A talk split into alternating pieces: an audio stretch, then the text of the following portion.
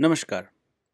આજે શનિવાર છે અને શનિવાર એટલે વાર છે મનની વાતનો. તો હું doctor Anand Joshi, consultant homeopath, life counsellor અને પ્રાણિક હીલર. ફરી એકવાર આપનું સ્વાગત કરું છું ઇમોશનલ વેલનેસ સિરીઝમાં. આજે આપણે વાત કરીશું એક પુસ્તક વિશે.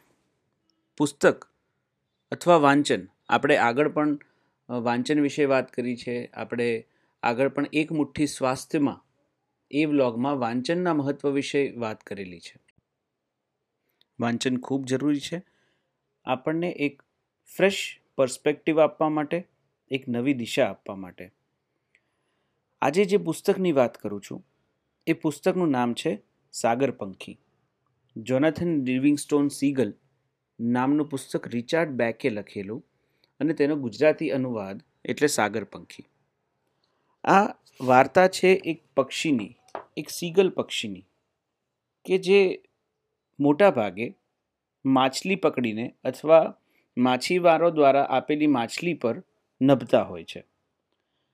એ સમુદાયમાંથી જોનાથન નામનું એક પક્ષી એ નક્કી કરે છે કે ના, મારે માત્ર માછીમારે આપેલી માછલી પર નિર્ભર નથી રહેવું અને એમ જીવન વ્યતીત નથી કરતું, કરવું, મારે ઉડતા શીખવું છે. અને એ ઉડતા શીખવાના પ્રયત્ન કરે છે. જ્યાં વારંવાર નિષ્ફળ જાય છે, પછી પ્રયત્નો, પછી અથાગ પ્રયત્નથી એ પોતે એક પ્રકારની સફળતા મેળવે છે, પણ ત્યાં જ એને સમજણ પડે છે કે એને જણાય છે કે એને એના પક્ષી સમુદાયમાંથી નિષ્કાસિત કરવામાં આવ્યો છે, કારણ કે એ કંઈક નવું કરવાનો પ્રયત્ન કરી રહ્યો છે. એટલે આ આખી વાત, જે વાર્તા છે અને જે ગુજરાતી અનુવાદ છે, એટલો સુંદર રીતે લખાયેલો છે. અને વાત એમ જ થાય છે કે તમારે સમાજને અનુસરવું, માત્ર સમાજને અનુસરીને ચાલવું કે કે એ સ્ક્રિપ્ટથી, કે કહેવાતી સ્ક્રિપ્ટથી થોડું બહાર જઈને સમાજને, દુનિયાને કંઈક નવું આપવું. એ જે નવી શોધ થશે, એ માત્ર પોતાના માટે કામ નથી લાગવાની. એ સમસ્ત વિશ્વ માટે, બધા જ લોકો માટે કલ્યાણરૂપી થવાની છે. પણ એ શોધ કરવાનો જે પ્રોસેસ છે, એ કદાચ પેઇનફુલ બની શકે. જેમ સાગરપંખીમાં જોનાથન લિવિંગસ્ટોન સિગલને નિષ્કાસિત કરવામાં આવે છે. એ જ રીતે ક્યાંક ને ક્યાંક આઇન્સ્ટાઈનથી લઈને ગેલિલિયોથી લઈને, ગાંધીજી સુધી બધા જ લોકોને કંઈક નવું કરવાનું જ્યારે વાત કરી હશે, ત્યારે પહેલાં લોકો હસ્યા હશે, લોકો નહીં માન્યા હોય અને એક પ્રકારની સફળતા મેળવ્યા પછી એ જ લોકો એમને ફોલો કરતા હશે. ક્યાંક ને ક્યાંક તમારા જીવનમાં પણ આવા કિસ્સાઓ જોડાયેલા હશે. પણ આપણે એને ભૂલી જતા હોઈએ છીએ.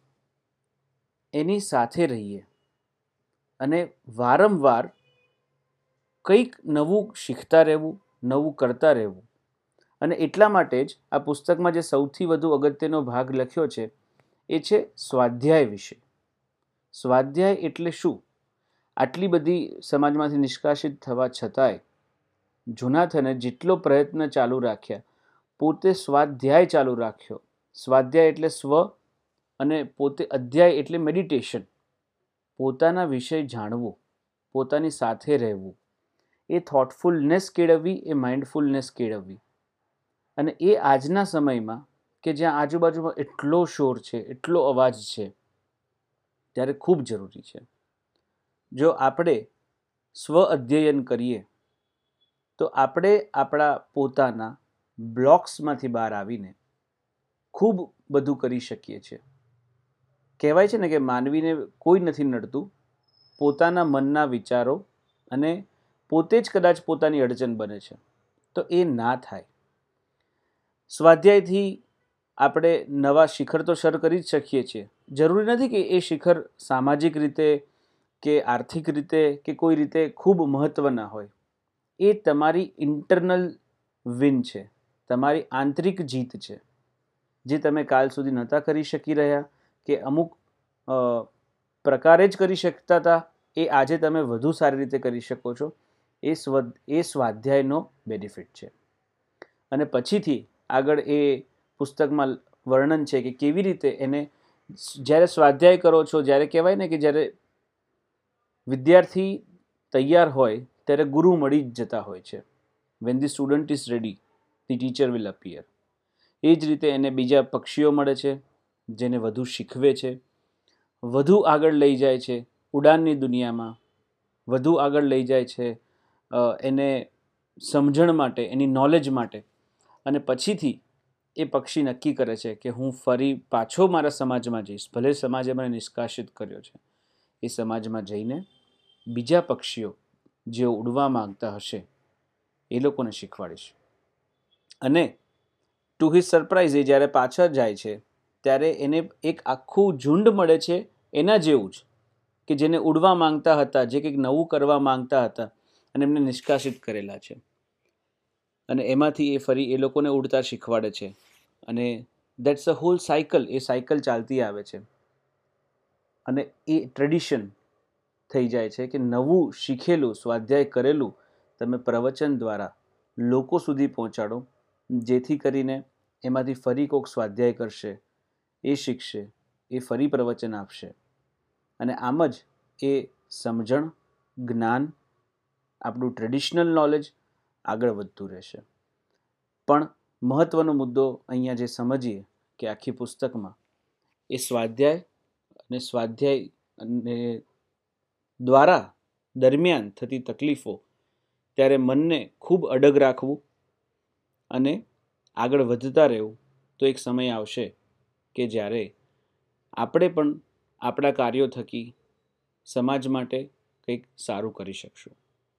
તો આ પુસ્તક ખાસ વાંચજો, આ ચોપડી ખાસ વાંચજો. જોનાથન લિવિંગસ્ટોન સીગલ સાગરપંખી, ઘણા બધા ઓનલાઈન પ્લેટફોર્મ્સ પર અવેલેબલ છે. અને આપનો રિવ્યૂ કે આપને બુક કેવી લાગી, એ નીચે કોમેન્ટ સેક્શનમાં ચોક્કસથી લખજો. બીજી કોઈ બુક વિષય આપ કહેવા માંગતા હોય, તો પણ અમને ખૂબ ગમશે સાંભળવું. આપ અમને વોટ્સએપ દ્વારા ઇન્સ્ટાગ્રામ દ્વારા અથવા ફેસબુક દ્વારા કનેક્ટ થઈ શકશો. ફેસબુક અને ઇન્સ્ટાગ્રામ પર અમે તથ્ય ક્લિનિકના નામ પર તમે શોધી શકશો. આશા રાખું છું આપને આ ગમ્યું હશે.